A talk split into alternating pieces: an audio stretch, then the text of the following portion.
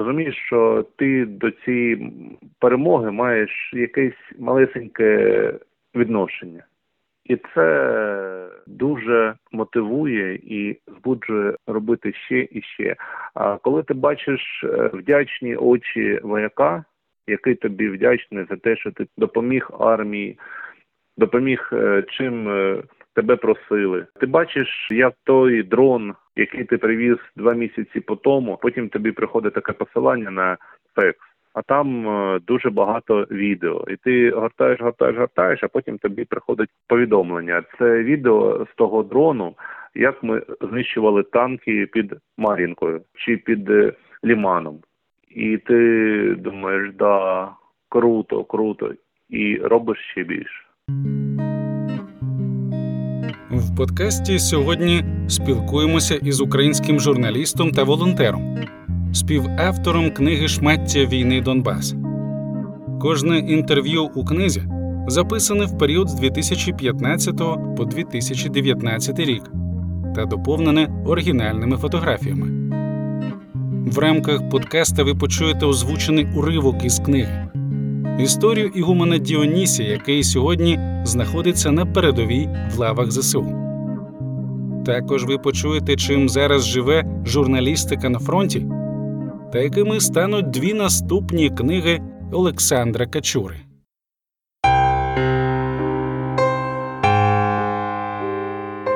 Повномасштабна агресія Росії принесла гори на землі України. Знищений, але не скорений Маріуполь, понівечені Харків, Сєвєродонецьк ще багато українських міст та селищ. Тисячі вбитих цивільних, серед яких сотні дітей та незліченні людські трагедії. Станом на сьогодні Росія застосувала проти України вже майже 2800 І різних хоча ворог ракет. продовжує обстріли снарядами та ракетами, української нації російського ЗСУ вже дає гідну відсіч окупантам. Українські воїни змусили противника 40 тисяч вбитої русні це лише початок. Наші підрозділи Тисячі знищених танків виконання та десятки підірваних складів боєприпасів це результати героїчних дій української артилерії та піхоти, морських та військово-повітряних сил, тероборони та Нацгвардії, Віримо у Збройні Сили України. а значить потужний крок вперед до повного знищення війська загарбників. Разом переможемо. Очевидно, наша зброя це мова і книга не менше, ніж гаубиці та хаймерси. Тому в подкасті почуєте про мілітарні книги та їх авторів, про нашу війну і спротив окупантам, Книжки, якщо хочете, зброя, як вакцина, як броня. герої подкасту, письменники, журналісти, воїни та волонтери. Ви дізнаєтеся, чому і що вони пишуть про війну. Почуєте уривки творів кращої сучасної української мілітарної літератури. Музика Едуард Діля Приступа. Мене звати Сергій Левчук, і це подкаст Війна і книга.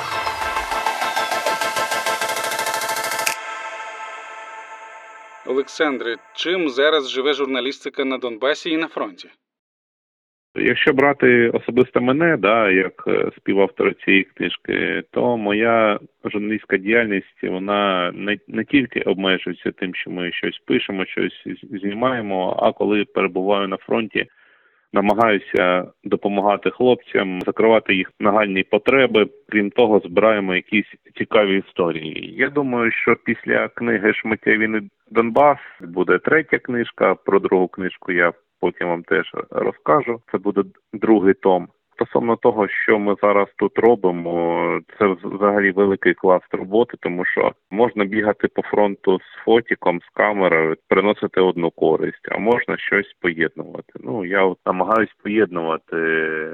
Зараз йде інформаційна війна, і дуже багато журналістів з інших країн, іноземців приїжджають до нас на Донбас знімати перебіг війни, бойові дії. Чесно кажучи, іноді це не дуже буває доречно. Іноді приїжджають такі люди, що вони не те, що допомагають, а є такі люди, які шкодять, тим, що показують позиції, пишуть на те, як воно було насправді, а показують щось однобок. Тим самим я намагаюся допомагати покращувати інформаційний простір в цей співпрацюю з різними фіксерами, з різними групами і допомагаю їм працювати на лінії фронту, тому що маю досвід, певні зв'язки з ЗСУ, волонтерами, теробороною та інше. Якщо брати попутно тероборону, є також добровольцем Дружківської ТРО.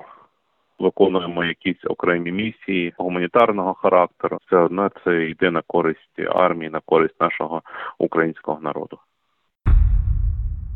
Розкажіть, із чого почалася ваша журналістська діяльність на територіях так званого АТО? Мене попросили зняти. Ну е, я віз волонтерську допомогу Зайцева Бахмутського району е, у 2015 році. Через одних людей мене попросили, тому що журналісти побоялися їхати. кажуть: ну ти ж їдеш, е, зніми щось, а ми потім подивимося, як там що. Якщо буде цікаво, буде добре. Якщо ні, то й ладно. Ну я зняв, всім сподобалося, та й кажуть, ну. Тебе талант, давай знімай далі. І я коли возив допомогу, я знімав історії, знімав репортажі, продавав телеканалам, виданням, і у цей масив інформації він е, залишався, накоплювався як великий такий сніжний ком. І в мене виникла ідея це все покласти на основу книги.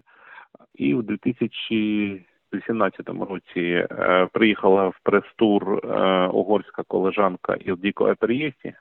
Ми там з нею на Донбасі познайомилися, і у нас після того, як вона поїхала, залишилися контакти. І я їй пишу: ну зараз хочу писати книжку. Ось е, і в мене є така ідея. Вона каже, що е, в неї теж була ідея написати книгу, тому що вона була як журналістка в Іраку, Афганістані, Ближньому Сході та на інших бойових точках.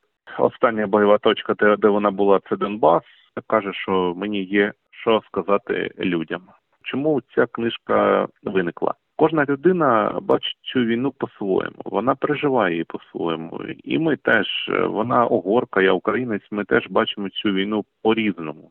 Ці всі різні точки зору складають одну таку велику лінзу. Через цю велику лінзу ми хочемо показати ці дії, ці долі людей, показати насправді, як воно що було. Тому ми от е, знаходимося з однієї точки фронту, бачимо, що тут. А що там для нас якась така віртуальна стіна. І ось мені дуже е, було цікаво поспілкуватися з людьми з того боку, з людьми, що залишилися на окупованих територіях. Людина, яка шукає руський мір, чекає на нього. Чому вона чекає? Мені цікаво, е, про що думає людина, коли е, ризикуючи життям, е, возить допомогу хлопцям. Мені цікаво, про що думає людина, яка полишила все у Євросоюзі і приїхала сюди в Україну відстоювати цілісність сусідньої України. Мені цікаво про що думає, що відчуває людина, яка прийшла добровольцем, яка підписала контракт. Цих людей, з цих доль, розумієте, складається повністю війна. Це не просто там е, ЗСУ, одна людина, там Російська Федерація, її солдат, друга там і якийсь найманець третя. Да, це велике коло. Оцю всю гібридність е, хотілося б теж показати, що дуже приховує Росія. Після 24 лютого вона вже нічого не приховує. Якщо брати ці всі історії, ми їх зібрали в одну книжку, показали через цю призму історії цієї війни з 14 року по 19. За словами одного з героїв книги, Ігумена Діонісія, Росія боїться, що увесь світ дізнається про її брехню. Розкажіть слухачам більше про цю людину. Історія з Діонісієм Ігуменом це дуже велика така історія нашої книжки. Навіть глава про нього вийшла дуже така розгорнута, велика. Ця людина побувала в полоні у російських найманців. Е, Він дуже багато про це розповідав, про ті е, злочини, що вони там робили, про ті катування, про розстріли людей україномовних, е, проукраїнських е, патріотів, волонтерів. Історія цієї людини така, що, е, будучи в Полтаві священником, він полишив службу та поїхав свою місію на, на Донбас. Тут він зробив церкву, українську православну церкву Київського на той час патріархату. Вона була єдина і на е, шматочок е, Костянтинівка, Дружківка, Краматорськ. е, Ну, на ці три міста було три церкви. Ось у, у Дружківці була його церква, в Краматорську іншого священника, та е, в, Кости, в Костянтинівці теж була ну, і, і зараз як би є церква. Потім, е, коли почалися активні бойові дії, е, отець Діонісій вирішив піти в Нацгвардію. Там він став капеланом військовим. Зараз, е, коли почалася активна фаза вже широкомасштабного наступу, він продовжує нести службу в лавах Національної гвардії України. З останнім разом його бачив минулого тижня. Сумні історії, тому що е, гинуть хлопці, гинуть наші вояки, та одна з місій військового священника є супроводжувати тіла загиблих е, на батьківщину, там де людина народилася до його батьків, родичів, нести службу, будь то передова, будь то лінія фронту або просто казарми. Ну та повністю ділити всі ці труднощі з побратимами.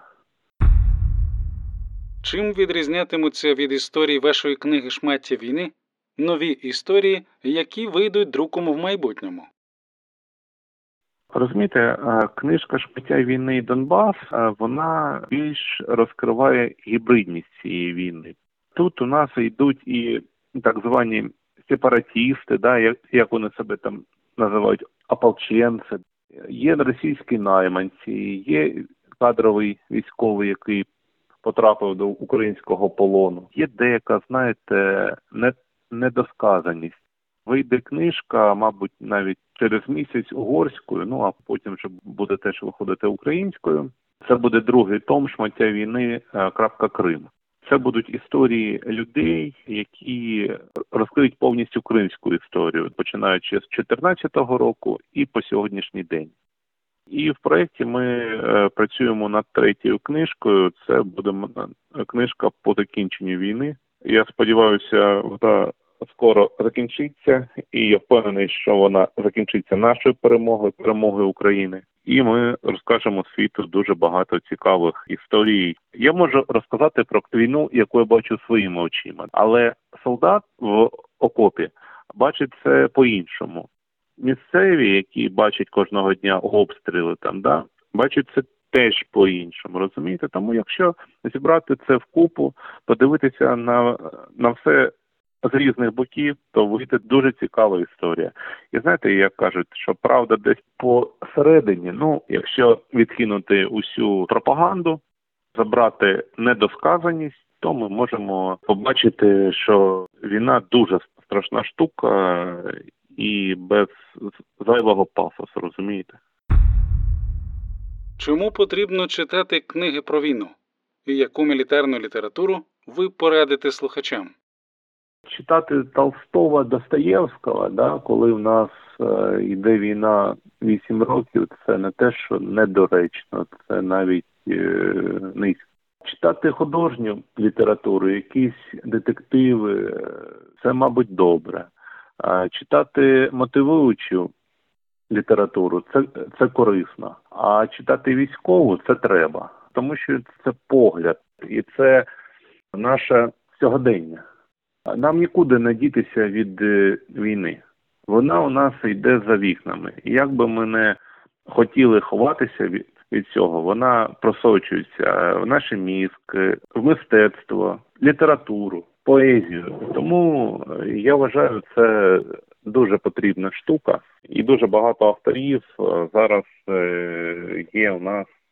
І я би порадив би прочитати книжку Євгена Спіріна Морг це історії Луганського санітара про те, як він перебував у морзі, працював там, потім окупація. Це така дуже класна книжка. Е, Я з цікавістю дуже читав е, всі три тома Мартіна Бреста Піхота. перша, друга та третя, друга збройники, третя терикони. Якщо брати тих книжок, що про як кажуть про рідний край, ну тому що я сам з міста Сніжне, ось про це дуже гарно написали книжку Максим Музика, Андрій Пельвань та Петро Потіхин Саур Могила. Військові щоденники. Видавництва Фоліо. Цікава книжка про військові дії на Саур Могилі. Потім, щоб я ще вам міг порадити, такого цікавого Юрій Руденко, Вар.ру. Ну і класика, якщо брати прозу таку, да, то це аеропорт Сергія Лойка, це Андрій Курков, Сірі бджоли. До речі, дуже раджу. Ну і Сергій Лойко Рейс. Це ті книжки, що я радив би вам прочитати, щоб трішки зрозуміти те, що у нас відбувається. І е, не дивлячись там 14 рік, 15, 20, це все одна війна. Що вас підтримує сьогодні? Що мотивує продовжувати волонтерську роботу, журналістське дослідження та писати нові книжки? Кожного разу, коли мені пишуть читачі, що чувак, в тебе класна книжка, ти класно пишеш, е, давай ще. Це дуже мотивує.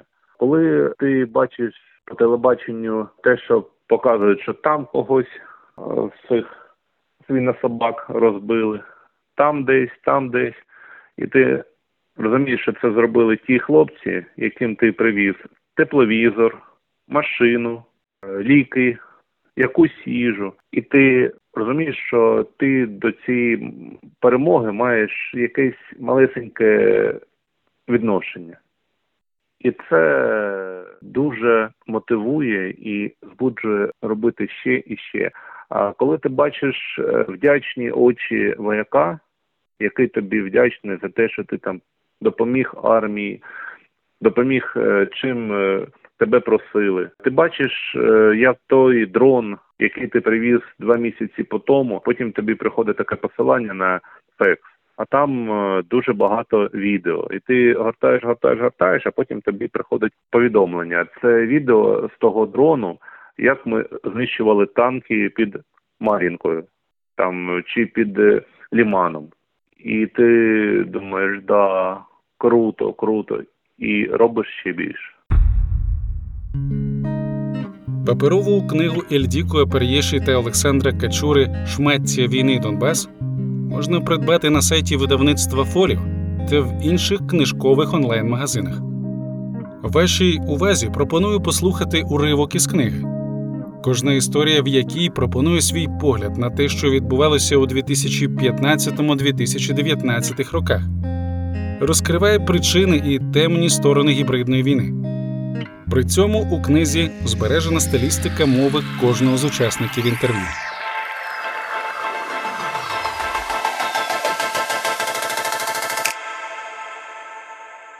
Олександр Качура Ельдіко Аперєші Шмаття війни Донбас Видавництво Фоліо 2021 рік Уривок Розділ 19 Ігумен Діонісій Росія боїться, що весь світ дізнається про її брехню.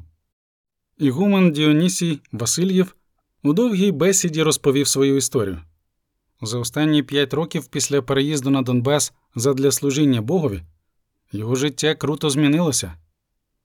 Людина встигла розпочати будівництво храму, пережити російську окупацію, потрапити в полон, звільнитися, стати волонтером, а потім піти капеланом на військову службу в Національну гвардію і перетворитися на військового. І це за якихось п'ять років. Розкажіть, будь ласка, як ви стали священником? Може, був якийсь поворот у житті, що змусив піти шляхом служіння Богові? Почнемо з того, що я народився у мальовничому місті поблизу Полтави, де жили мої предки, бабуся, мама. Батьки будувалися у Полтаві, і потім, коли в 1995 році я закінчив початкову школу, ми переїхали туди. З дитинства так сталося, мої батьки були невіруючими людьми. А от я з восьми років шукав Бога, тягнувся до нього. Спершу прийшов до баптистів, потім до свідків Ієгови, потім до суботників, п'ятдесятників, Врешті-решт, зупинився на православній вірі. З дев'яти років і до початку свідомого віку я весь час прислуговував священнику.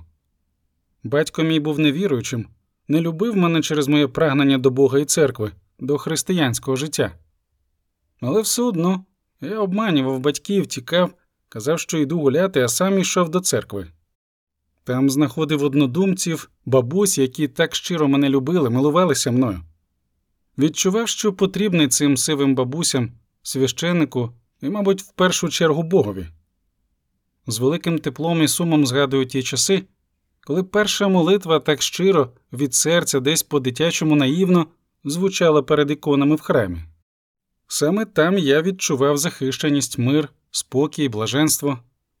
Потім, коли закінчив 9 класів середньої школи, пішов до професійно-технічного училища, де вивчився на кухар-кондитера третього розряду і здобув повну середню освіту. Паралельно з навчанням в училищі я здобував духовну освіту в Житомирській духовній семінарії на факультеті богослов'я. Закінчив у 2005 році зі званням бакалавр богослов'я. Потім працював за фахом в одному з ресторанів Полтави. Але на своєму духовному вдосконаленні я не зупинився, вирішивши навчатися в Харківській колегії патріарха Мстислава. Це навчальний заклад Української автокефальної православної церкви. Там я вчився чотири роки. Цей час я люблю згадувати особливо, адже там доля дала мені можливість познайомитися з людьми з різних регіонів України, різного віку. Кожен відрізнявся рівнем освіти і мав особливу притаманну тільки йому харизматичність. Це був час становлення і формування мого більш широкого світогляду і особистості в цілому. У Полтаві я мав власний бізнес, приватне життя. Воно, звичайно, складалося по різному. В принципі, у бізнесі я був успішним, але я відчував, що бізнес і оці всі людські справи це не для мене. Я знав, що має якесь особливе покликання. У 2009 році я приїхав до села Білки Попельнянського району Житомирської області. Там щойно відкрили чоловічий монастир. Туди я увійшов як звичайна людина, щоб нести послуг. Буквально через три місяці мене рукоположили у перший священницький сан, диякони. Потім священники, які хотіли розбудовувати чоловічий монастир, невідомим чином зникли. Мене викликало церковне керівництво і запропонувало, а по факту змусило прийняти священицький сан. Я сан прийняв, хоч і не бажаючи цього, бо я ще недосвідчена молода людина. Мені було страшно прийняти такий важкий тягар на свої плечі. Мені тоді було лише 20. Мене призначили виконуючим обов'язки намісника чоловічого монастиря, і там я відбув 4 роки. За період мого керівництва було відновлено старовинну Білківську церкву, якій 300 років, поставлено іконостас. У той час пустували два приміщення колгоспна контора і колгоспний гуртожиток. За радянських часів туди селили людей з Західної України. Вони приїжджали обробляти поля. Завдяки моїм зусиллям вдалося ці дві будівлі забрати на баланс монастиря для розміщення паломників і монахів трапезно. В різний час в монастирі була різна кількість насельників, найбільше налічувалося 10.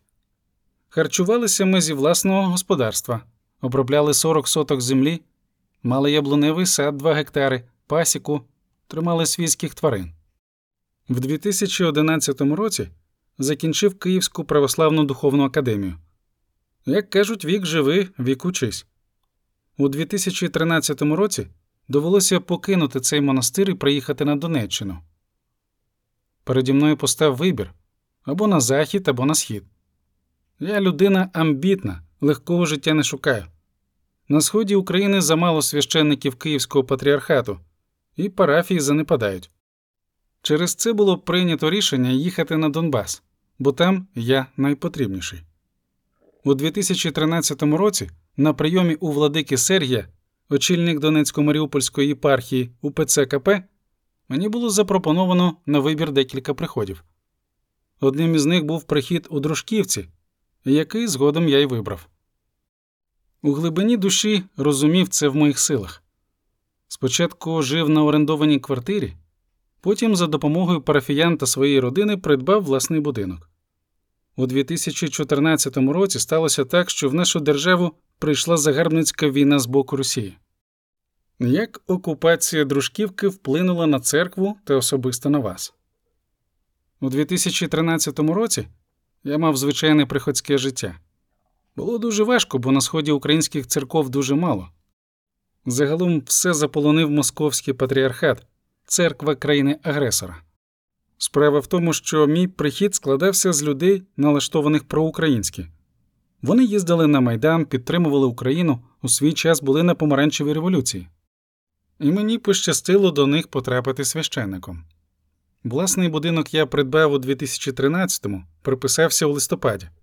А коли на нашу землю у 2014-му прийшов руський мір, я був майже місцевим. Яким чином руський мір потрапив на Донеччину? Все відбулося досить швидко. Я пам'ятаю блокпости на шляхопроводі до Дружківки, на виїзді до Краматорська, Константинівки. Якщо чесно, мені було незрозуміло, що відбувається. Я навіть не надавав цьому значення. Коли почав заглиблюватися у подробиці, зрозумів, хлопці зовсім недобрі. Багатьох наших проукраїнських людей вони забирали до підвалів, били, знущалися, дехто взагалі не повернувся з полону. Хто стояв на блокпостах? Здебільшого місцеві, які налаштовані за Росію. Тих, кого я впізнав, люди без вищої освіти, без статусу у суспільстві, це були пияки чи наркомани, що стояли там заради розвлікухи. Загрози ні для себе, ні для своїх прихожан я не відчував. Думав, зараз все пройде як страшний сон. На той час я працював у однієї людини. Він був приватний підприємець, будував лазню. Зі свого приходу я майже ніякого прибутку не мав, тому мусив працювати садівником. Мене це влаштовувало, бо мав вільний графік. Потім так сталося, що цей чоловік поїхав, бо страсті накалялися. Я далі продовжував служити Богові, поки до мене увечері об 11 годині не постукали у вікно. Я навіть не здивувався. Думав, прийшли за хрестини домовитися або за похорон. Вийшов у домашньому одязі, відкрив двері. Там стояли троє в балаклавах зі зброєю в руках. Мені заламали руки та відвезли у дружківське гестапо за міську раду. Я просився, кажу, дайте мені закрити хату, а мені повідомляють, що вона вже не згодиться. У катівні посадили в середню кімнату праворуч. Катівня має по шість кімнат з кожного боку, плюс одна кімната для допитів. Допитували чотири рази, били ногами по нирках. Дякувати Богові, що не били по обличчю. Інші хлопці, що туди потрапляли, поверталися ледь живі. Хто сидів із вами в камері? Хлопці були різні і алкоголіки, і наркомани. У той час зовсім не було бажання знайомитись з кимось. За 3-4 години приводили інших в'язнів. У туалет ходили в камері. У приміщенні стояв сморід, сирість, облізлі стіни. Годували мівіною раз на добу. Воду заносили в одній пляшці на всіх, щоб пили з горла. Чесно кажучи, після всіх уже й пити не хотілося. Мені пощастило, що я просидів усього дві доби, а зазвичай лише допити тривали три доби. За що вас викрали бойовики? По-перше, моя парафія проукраїнська. Більшість моїх прихожан їздили на Майдан. Наприклад, дружківський лікар-травматолог Микола Бабакін. Після зміни чи нічного чергування їхав у Київ допомагати пораненим у Михайлівський Золотоверхий собор. Дмитро Диканський, Володимир Карпенко та інші мої прихожани хоча б на тиждень їздили на Майдан. І свою проукраїнську позицію вони показували у місті. Чомусь бойовики вирішили, що я засланий спецагентами України, аби підбурювати людей їхати на Майдан чи шпигувати. Від мене вимагали зізнатися, хто мене прислав і яке моє завдання. Звичайно, ніхто мені таких завдань не ставив. Я люблю Україну, і це моя життєва позиція. Після двох діб допитів зізнання вибити не змогли, бо зізнаватися нема в чому. Людей я не агітував навпаки, завжди виступав за мир. На другу добу мене викликає людина в балаклаві, судячи з розмови йому вже за сорок, який мені сказав, ти непоганий хлопець, єдина моя тобі порада. Ти можеш зараз написати розписку, що протягом доби покинеш дружківку і їдеш звідси геть. Але не дай Боже, ми тебе знаходимо. Вивеземо у Слов'янськ і там розстріляємо у посадці. Я наляканий, це нормальні людські почуття, написав цю розписку. Я міг поїхати до матері в Полтаву. Але, чесно кажучи, прийняв інше рішення познімав з церкви ікони, таблички і два тижні переховувався у свого роботодавця. Він мені доручив годувати собаку, нікуди не виходити і весь час бути в будинку. Паркан був високий, територія велика. Зі мною був собака Алабай, ще з ним боксер. Звірі до мене звиклі. Тим паче дім двоповерховий. Їсти було що через дорогу стояв кіоск, де я вночі скуплявся. Коли по дружківці почалися постріли, вибухи, люди бігли до мене у коморі ховатися. Тут було майже все для життя у військових умовах. Більше постраждав Краматорськ, Слов'янськ, ми лише чули нічні обстріли. Люди, що довірили мені свій будинок, нічого не просили натомість. Вони мали теплицю і кожного дня, хочеш не хочеш, огірки виростали. За першою освітою, як я вже говорив, кухар-кондитер. У мене було декілька фірмових рецептів. Я вирішив нікуди не дівати ці овочі, а зробити консервацію у порожніх банках. По суті, ці господарі зберегли мені життя. І це була моя маленька частка вдячності. Пару слів про окупантів. Ті, кого я бачив, це в основному місцеві. Ними хтось керував, нині вони у розшуку бояться повернутися на Україну.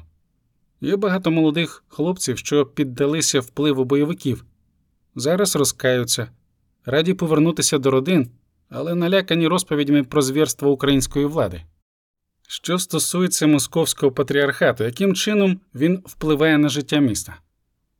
Московський патріархат впливає на всі сфери життя міста. По-перше, на освітню. Є закон України про свободу совісті і розповідання, де йдеться, що держава відокремлена від церкви. Але це не заважає священнику московського патріархату з'являтися у закладах освіти дружківки. Він проводить загальноосвітні заходи, перші чи останні дзвоники. Всі мої намагання потрапити в якусь школу не увінчалися успіхом, бо мер міста це кум благочинного. На противагу Українській церкві Київського патріархату у Дружківці дев'ять священників московського заполонили сферу похоронно-ритуальних послуг, плюс вплив мера міста. І, в принципі, всі свята проходять лише за участі місцевих священників МП. Київський патріархат туди потрапляє лише у тому випадку, коли помирає хтось із членів громади або наближених до них людей. Якщо брати загальну соціальну сферу, ті ж громадські заходи, які відбуваються у місті, День пам'яті жертв голодомору, День пам'яті і примирення, на всі ці заходи запрошуються тільки представники МП. Болісно на це дивитися, спостерігаючи становлення Української помісної православної церкви в очікуванні Томосу. Ви знаєте, про що говорять на проповідях МП? Чи є там російська пропаганда? Звичайно, є. У Дружківці і, в принципі, на теренах Східної України завжди проповідувалося те, що українська мова теляча. Вона не є благодатною, нею молитися не можна, та її Бог не чує. Неодноразово я ставив питання священникам МП і прихильникам цієї ідеї. Ось дивіться, якщо людина народилася сліпо глухонімою, вона від народження не знає жодної мови, але відчуває присутність Бога і звертається до нього. Він її чує, чує, і жоден із богословів не може це спростувати. Тому будь-які закиди стосовно мови є суто московською пропагандою. Звичайно, МП було дано завдання впливати на всі процеси в Україні, налаштовувати людей проти України. Я це бачив, коли служив у Полтаві, коли був у Житомирі, а на Сході це видно набагато виразніше. Одним із їхніх стверджень є те, що українські священники є розкольниками, нібито нам не можна проводити молитви. І так сталося історично, це впливає на менталітет людей, переселенців із Росії, яким близька російська мова чи культура. Відбулося це не так давно, десь 70 років тому, коли сталося умосковлення Донбасу. Слово Русь походить з наших українських земель, і в мене не повертається язик називати їх Росією. Це московити, Московія. Через це багато було сутичок на цвинтарях, коли ми зустрічалися лоб у лоб з представниками московського патріархату. А ким є московський патріархат тепер з боку духовного світу? На сьогоднішній день, якщо взяти історію, ми можемо дослідити, що у 15 столітті Візантія, Греція були під мусульманськими народами, варварами, і було багато гонінь на християн. Шляхом підкупу Московська церква здобула собі так звану автокефалію, але, як виявилося, ніякого Томосу в Московії не було. 300 років тому це було самопровозглашенством. І коли з'явилася українська тема, чому так збунтувалася російська церква? Тому що вони реально розуміють, зараз багатовічна брехня розкриється. І коли Кирило приїхав до владики Варфоломія, в першу чергу в нього запитали, а де твій Томос? Він похлопав по кишенях, каже: Я забув у піджачки, тому що лишився в Росії. У них Томосу немає, і вони бояться викриття, бо тоді вони стануть ніхто та ніщо. І зараз вони йдуть у розкол, відмовляючись згадувати Вселенського патріарха, який є стовпом православ'я. Ті церкви, що йдуть у розкол, стають сектою. Що дасть Томос Україні? Томос дасть євхаристичне спілкування зі всіма вселенськими церквами, які будуть визнавати українську помісну церкву незалежною. Так склалося історично. Це 12-те апостольське правило. Коли утворюється нова держава, кожен народ повинен знати свого предстоятеля, таке правило. Свій предстоятель це патріарх. Так було з польською церквою, болгарською, лецькою, албанською, і це нормальний розвиток подій у будь-якій державі, яка отримує незалежність.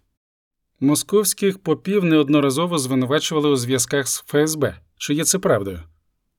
Ходять чутки, і в принципі відомо з офіційних джерел та від впливових людей, що існують зв'язки між ФСБ та МП.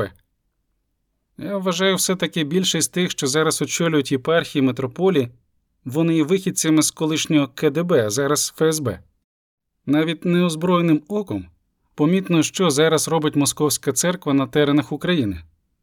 Свого часу вони не визнавали голодомор геноцидом українського народу, ніколи не молилися за мільйони загиблих у ті часи людей, і навіть зараз вони відмовляються відспівувати бійців АТО.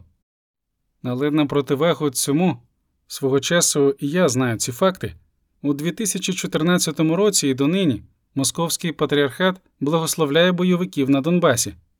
Це показує сторону і позицію церкви, і не може бути місця тут. Коли Україні нададуть Томос, що буде з цими сектами МП, чи вони переметнуться в українську церкву і будуть п'ятою колоною? Декілька слів стосовно Святогірської лаври. Є інформація, що спочатку, перед захопленням Слов'янська у 2014-му, бойовики у келіях монахів ховали зброю, влаштовували тренувальні табори, а потім почали захоплювати прилеглі населені пункти. Ось, наприклад, бразильський найманець Рафель Лусваргі, що переховувався в храмі МП. Мені відомі моменти, коли у Святогірській лаврі переховувалися і до неї звозили з Росії людей, що розпочали ці безлади на вулицях у 14 році на Сході. І це відбувалося саме у Слов'янську, тому що то було найближче місце до їхньої бази. Ми знаємо прекрасно, що ввезення будь-якої гуманітарної допомоги через церковні структури проходять через зменшене мито, розмитнення проходить досить легко.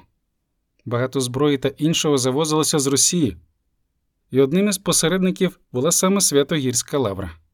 Дуже багато бойовиків із Росії там переховувалося. На центральній площі Слов'янська стоїть храм, із дзвіниці якої чверть міста як на долоні.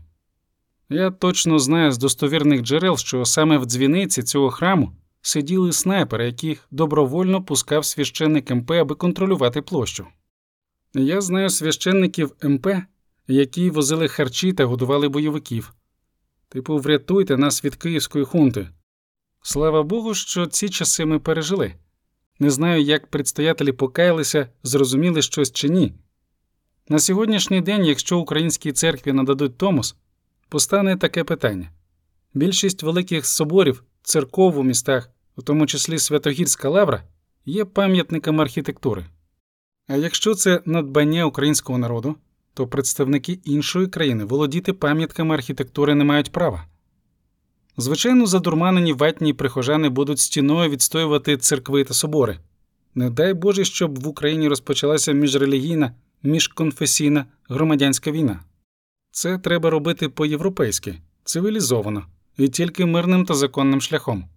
Якщо пам'ятки архітектури належать українському народу, Верховній Раді слід прийняти рішення церква країни-агресора повинна платити податки. Отримуєте дохід з українських прихожан. Хочете займати святиню, платіть.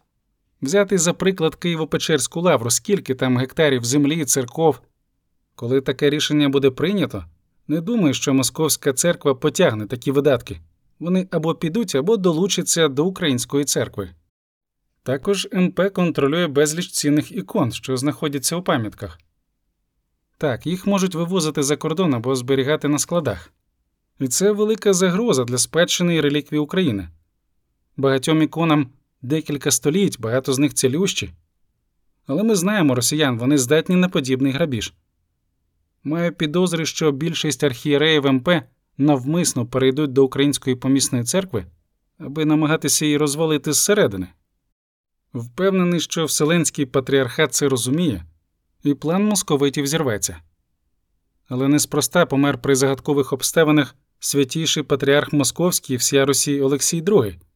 Потім за ним пішов Володимир Сабодан. Чому? Бо вони були обидва налаштовані на автокефалію, а це невигідно Росії. Що наштовхнуло вас піти служити у Національну гвардію? Переді мною не стояло питання, куди йти ЗСУ, прикордонники, НГУ неважливо. Для мене з 2014 року розділення між хлопцями було абсолютно умовним. У 14-16 роках я разом із волонтерами плів сітки, пік пиріжки, варив вареники. На всі свята ми виїжджали у Піски, Авдіївку, щастя, станиці Луганську. Потрапляли під обстріли. Я відчув свій обов'язок, відчув, що потрібен. Я міг втекти, поїхати в центральну Україну чи на західну, але саме після полону я зрозумів, що Бог мене привів у свій час сюди, на схід, і тут я необхідний. Відтоді через волонтерство пішла моя служба. Коли у НГУ та ЗСУ була введена посада військового капелана, мене порадили військовому керівництву частини А 3035. Зі мною зв'язалися, оформили документи. І тепер я перебуваю у військовій частині, служу військовим капеланом. І дуже радий, що маю змогу спілкуватися зі строковиками, виховувати їх духовно. Доволі часто мені доводиться виїжджати на лінію розмежування, де бійці виконують бойові завдання. Найважчим для мене є двохсоті. Тоді ти змушений відвозити тіло загиблого до батьків, дивитися в очі, шукати слова підтримки. Є різні моменти позитивні, негативні. Чесно кажучи, якщо б мені колись сказали, що я буду пов'язаний з армією, не повірив би ні за що. Чи жалію про щось? Мабуть, ні. Головне бути потрібним людям та робити справу, яка приносить задоволення. Але ви, як священник, могли перебувати в тилу. Відповім на це фразою з Євангелія добрий пастор свою душу покладе за овець своїх. Якщо мої хлопці перебувають на передовій, чому я маю відсиджуватися в тилу? Я маю бути там, поруч з ними, надавати їм допомогу. До рук зброю я брати не можу, адже моя зброя, мабуть, не менш могутніша сіяти добро, вселяти віру, давати надію. І тут постає велике завдання не тільки перед психологом, а й перед капеланом надати психологічну допомогу. Захищати державу це не є гріх, захищати чиєсь життя це святий обов'язок. Гріх висить на росіянах, що прийшли на нашу землю зі зброєю в руках будувати руський мір. Раніше капеланами були представники МП. Зараз вийшов новий закон, який забороняє їм служити у військах. Чи так воно насправді? Як показала практика, МП спочатку намагалася впроваджувати своїх представників у лави ЗСУ, НГУ, аби відслідковувати кількість техніки, людей, переміщення. Коли це перестало працювати, вони брали чудотворні ікони і возили по фронту. Багато командирів пускали їх до своїх частин. Через певний час секретна інформація потрапляла до бойовиків. Через це Верховною Радою був прийнятий законопроєкт, у якому йдеться, що капеланами можуть бути представники будь-яких віросповідань, які зареєстровані на території України, окрім тих, центри яких знаходяться на території країни агресора. На сьогоднішній день такою церквою є МП. Яким чином визначається капелан у військову частину? Капелани по частинах визначаються таким чином. Спочатку по частині проводять незалежне опитування, до якої конфесії належать бійці. Якщо більшість православних, то там буде православний капелан. Якщо більшість католиків, призначить католицького священника. Є мусульмани, буддисти, протестанти, і я, як капелан, повинен поважати їхню думку і маю забезпечити їх спілкуванням із представником їхньої конфесії. Я дуже вдячний цій війні, бо вона усі конфесії об'єднала воєдино. Ми зараз робимо одну справу і не копаємося у догматах. Греко-католик, протестант, мусульманин стають пліч-опліч, бо на нашу землю прийшов ворог. Як вас змінила ця війна? Я втратив зв'язки з родиною, трошки непорозуміння в нас були. Так сталося, що мій дід із батьком родом із Росії, і деякі проросійські моменти, яких я навіть не сподівався почути, виникли у моїй родині. Перебуваючи тут через брак часу, я втратив більшість своїх друзів, але знайшов натомість набагато більше. Я знайшов людей, які є моїми однодумцями. Я знайшов волонтерів, які дійсно люблять Україну і живуть цією ідеєю.